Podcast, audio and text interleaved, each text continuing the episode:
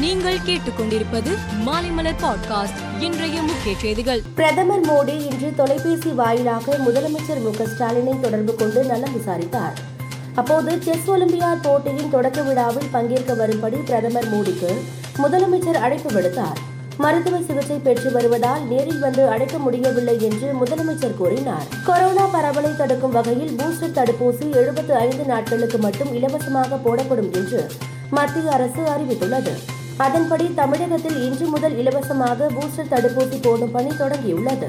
சென்னையில் அமைச்சர் மா. சுப்பிரமணியன் பூஸ்டர் தடுப்பூசி போடும் பணியை தொடங்கி வைத்தார். அதிமுகவில் இருந்து நீக்கப்பட்ட ஓ. பன்னீர்செல்வத்திடம் இருக்கும் எதிர்க்கட்சி துணைத் தலைவர் பதவியை பறிப்பதற்கு எடப்பாடி பழனிசாமி காய் நகர்த்தி வருகிறார்.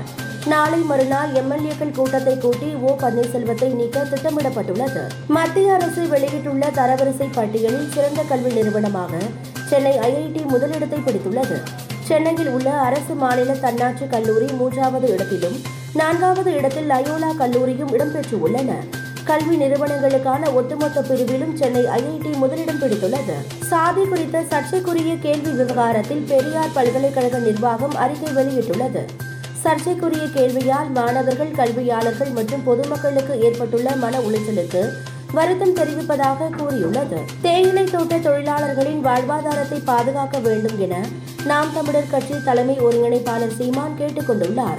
தேயிலை தோட்ட கழகத்திற்கு சொந்தமான தேயிலை தோட்டங்களை வனத்துறைக்கு ஒப்படைக்கும் திட்டத்தை தமிழக அரசு கைவிட்டு குத்தகை ஒப்பந்தத்தை உடனடியாக புதுப்பிக்க வேண்டும் என்றும் அவர் கூறியுள்ளார். நாட்டில் வேலையின்மை திண்டாட்டம் தொடர்பாக பிரதமர் நரேந்திர மோடியை காங்கிரஸ் தலைவர் ராகுல் காந்தி தாக்கி பேசினார்.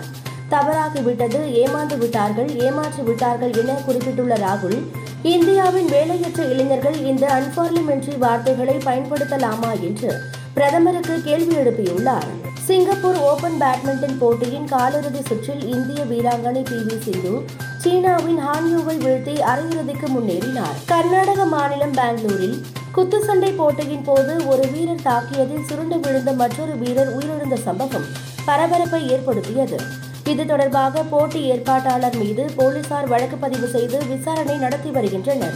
மேலும் செய்திகளுக்கு மாலைமலர் பாட்காஸ்டை பாருங்கள்.